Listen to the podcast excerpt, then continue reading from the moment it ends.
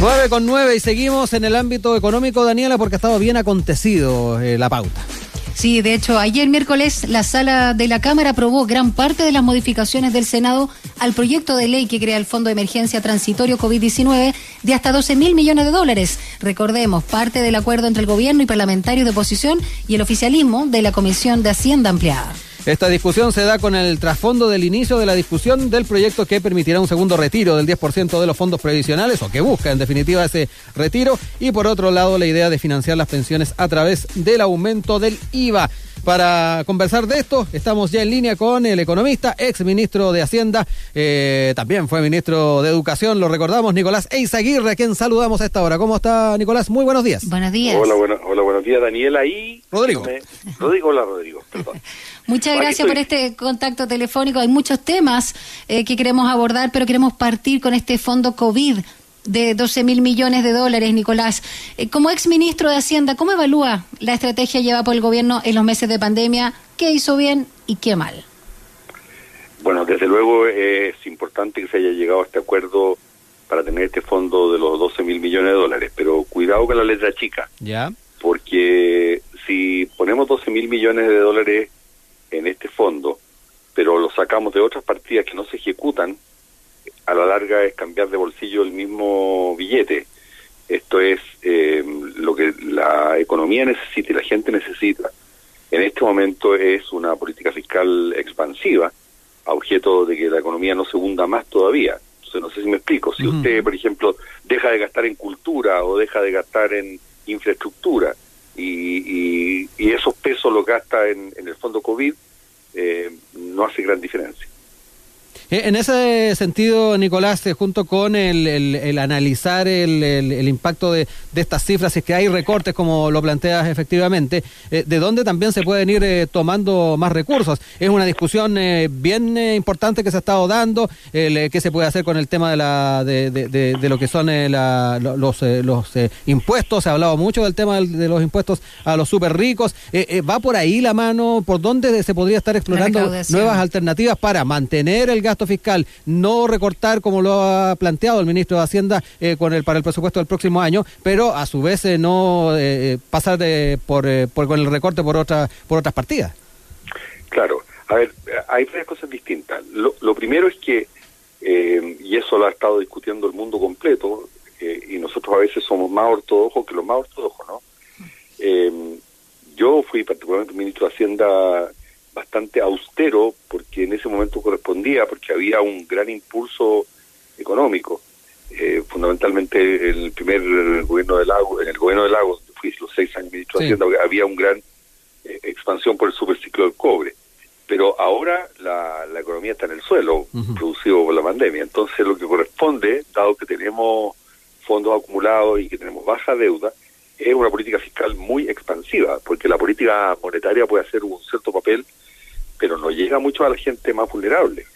Entonces, eh, eh, este no es el momento de estar comenzando a recortar gastos y la discusión tributaria, que usted también la plantea, Rodrigo, es una discusión muy importante porque aquí, además de los problemas que ya reflejaba la crisis social, la pandemia va a dejar una grieta social eh, espeluznante. Entonces, la única forma de atender en el largo plazo, que no podemos vivir con deuda, es subir la carga tributaria, particularmente a los que más tienen.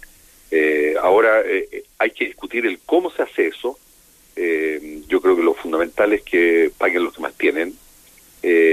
y cuando se comiencen a aplicar esos impuestos ya va a depender un poco del, del ciclo económico, de cuando la economía esté algo más reactivada. En todo caso, hay quienes se plantean el, eh, eh, de alguna manera estar eh, bien atentos con el tema de elevación tributaria para evitar tal vez entrar en aumento de impuestos. Lo planteaba el, diputado Melero en una conversación que tuvimos con él hace algunos días atrás. pareciera que también hay sectores que están reticentes a esta, esta alza de impuestos y buscan alternativas como es, por ejemplo, el mejorar el, el rol fiscal del, Servicio de Impuestos Internos, por ejemplo? Bueno, ese, es un punto bastante técnico, pero a ver, a ver si lo puedo mm. poner en simple. Eh, donde eh, la diferencia entre Chile y los otros países de la OECD, incluso cuando ellos eran como nosotros en términos del nivel de ingreso, marcada, marcada no es en los impuestos indirectos, no es en el IVA. Nosotros recolectamos suficiente por eso, más que suficiente por, por ese lado, que usted sabe recae mucho más sobre la familia más vulnerable. eh, donde, donde tenemos un gap eh, muy significativo es los impuestos directos a las personas. O sea, aquí por distintas eh, maniobras, las personas que más tienen eh, no pagan los impuestos que deberían pagar. Eh, hay muchas formas de eludir, de evadir, y las facultades que tiene el Servicio de Impuestos Internos, que se han tratado de mejorar, pero la, la derecha lo ha rechazado y el Tribunal Constitucional también, son muy acotadas. Entonces, el mismo Michel Jorrat escribió, ex director de Impuestos Internos, un muy buen documento donde prueba que las rentas del capital se va eh, los impuestos de la renta del capital se evaden sistemáticamente. Entonces, eh, por ahí pasa el problema, pero no es un problema meramente de evasión en general, sino que eh, es cómo llegar a ese núcleo duro que concentra muchos ingresos y, y, que no está pagando lo que debería. Si es con impuestos a los ingresos, si se complementan con impuestos al patrimonio, esa ya es una discusión más técnica, pero lo importante es llegar a ese grupo que concentra la gran parte de la riqueza y que no está pagando lo que debiera. Estamos conversando con Nicolás Eizaguirre, economista y exministro de Hacienda acá en Sintacos, ni corbata. Volviendo a cómo han sido las medidas de entrega de, bonos, eh, de beneficios, el IFE, etcétera, en ese sentido se puede pensar que abrir la billetera fiscal a destiempo y por etapas precipitó de algún modo el retiro del 10% y por lo tanto estamos en la discusión de un segundo retiro. Por supuesto, por supuesto, eso eh, lo dijimos varios eh, de forma ya majadera, pero no se oye padre, como dice el dicho. Eh, y parece que nos vamos encaminando al segundo problema. La verdad las cosas que yo encuentro que eh, el que la gente finalmente se tenga que terminar financiando una pandemia que le quitó los ingresos porque es una disposición del Estado, que hay confinamiento, que no se puede trabajar y por eso el desempleo está eh, muy fuerte en lo que es comercio, en lo que es servicio, en lo que es construcción eh, que lo termine financiando la gente con los pocos ahorros que tenía para su vejez, me parece que linda en, un problema ético, ¿no? Entonces lo que el gobierno debía haber hecho desde hace mucho eh, es haber comenzado a financiar a la familia de forma directa con el IFE, con un IFE ojalá que hubiese sido un poco más alto, y sin la letra chica en que eh, tenía usted que demostrar como no sé cuánta cantidad de papeles para poder llegar. Ahora eso se ha ido corrigiendo, pero ya el IFE y también el subsidio del desempleo se está acabando. Y resulta que el desempleo sigue sigue campeando. Entonces, otra vez el gobierno se ha demorado. Hace mucho que yo vengo planteando que, y muchos otros, que hay que renovar los apoyos a los hogares y nuevamente estamos, eh, esto es un déjà vu, eh, como dice, otra vez estamos en lo mismo. Entonces, claro, como los hogares están desesperados, y cuando los hogares están desesperados se mueven más, con lo que no ayuda para nada al control de la pandemia. Eh, vamos a, enfrentar nuevamente, eh, vamos a tropezar de nuevo con la misma piedra. Sí, ¿y es plausible una renta universal, como pasa en muchos países que siempre miramos con tanta admiración y envidia?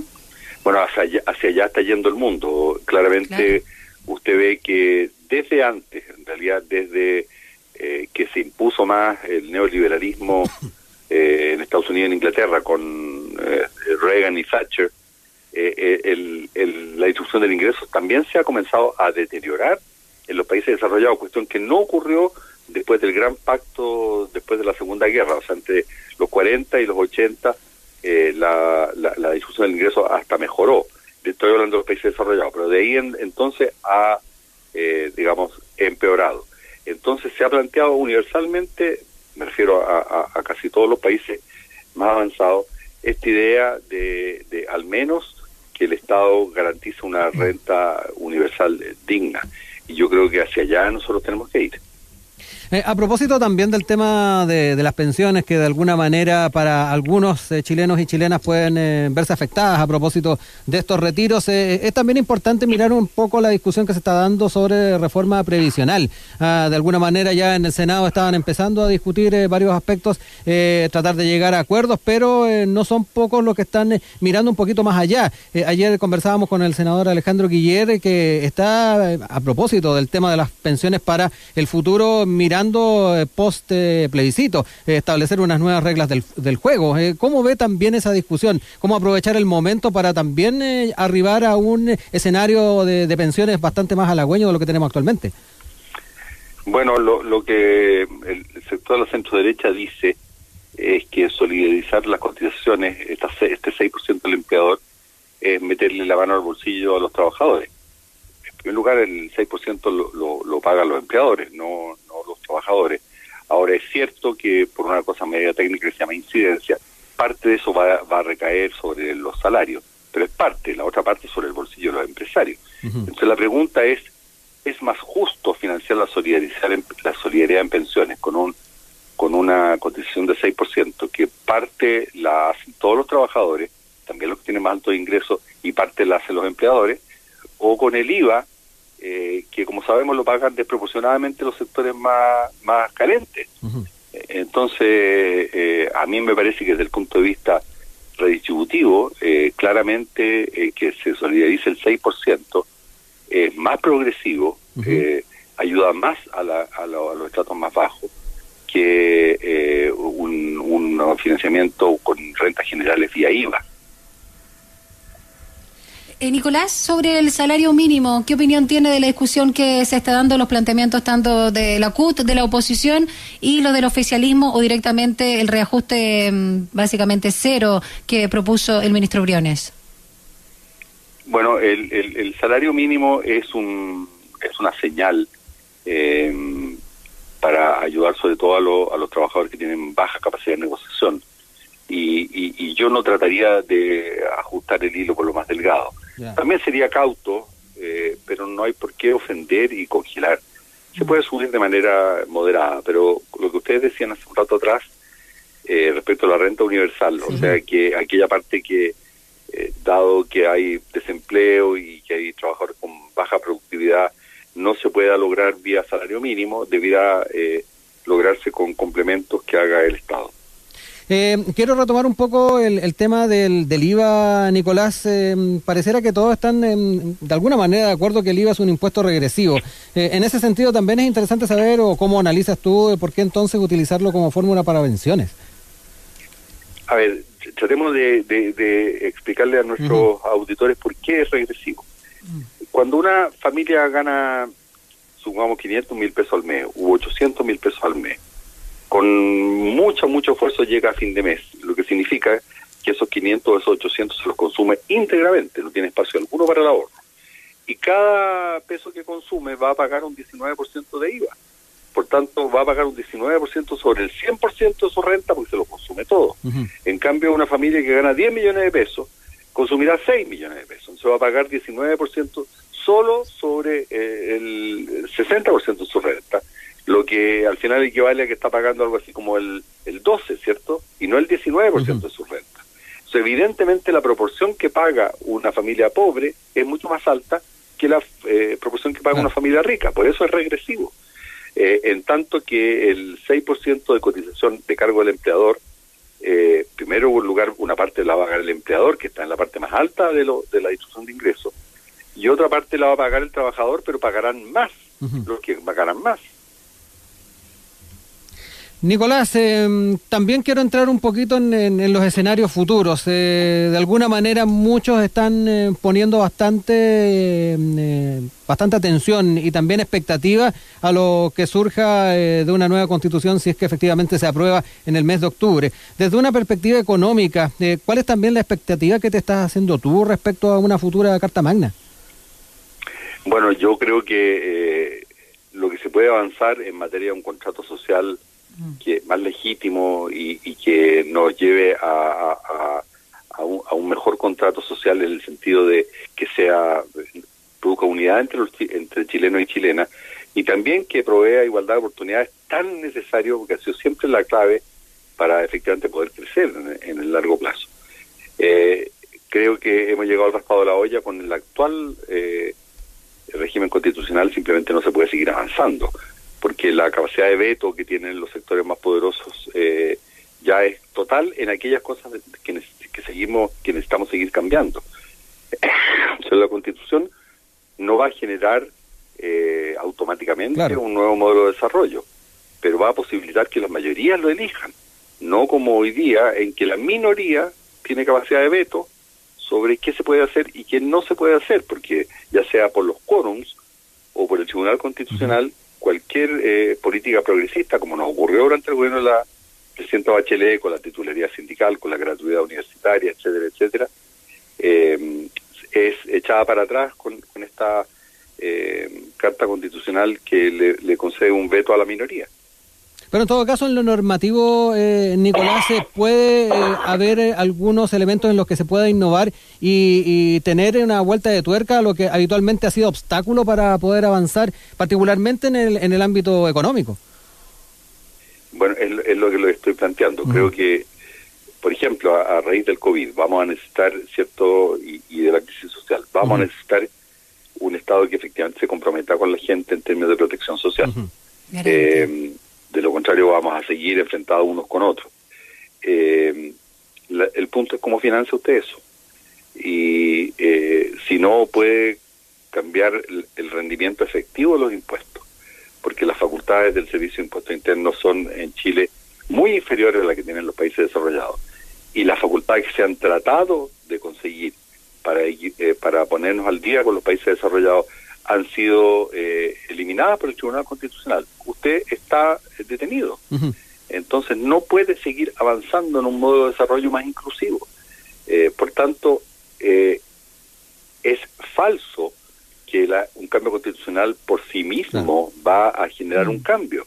Pero lo que es aún más falso es que se puede generar un cambio sin cambio constitucional. Uh -huh. Claro, es el primer piso.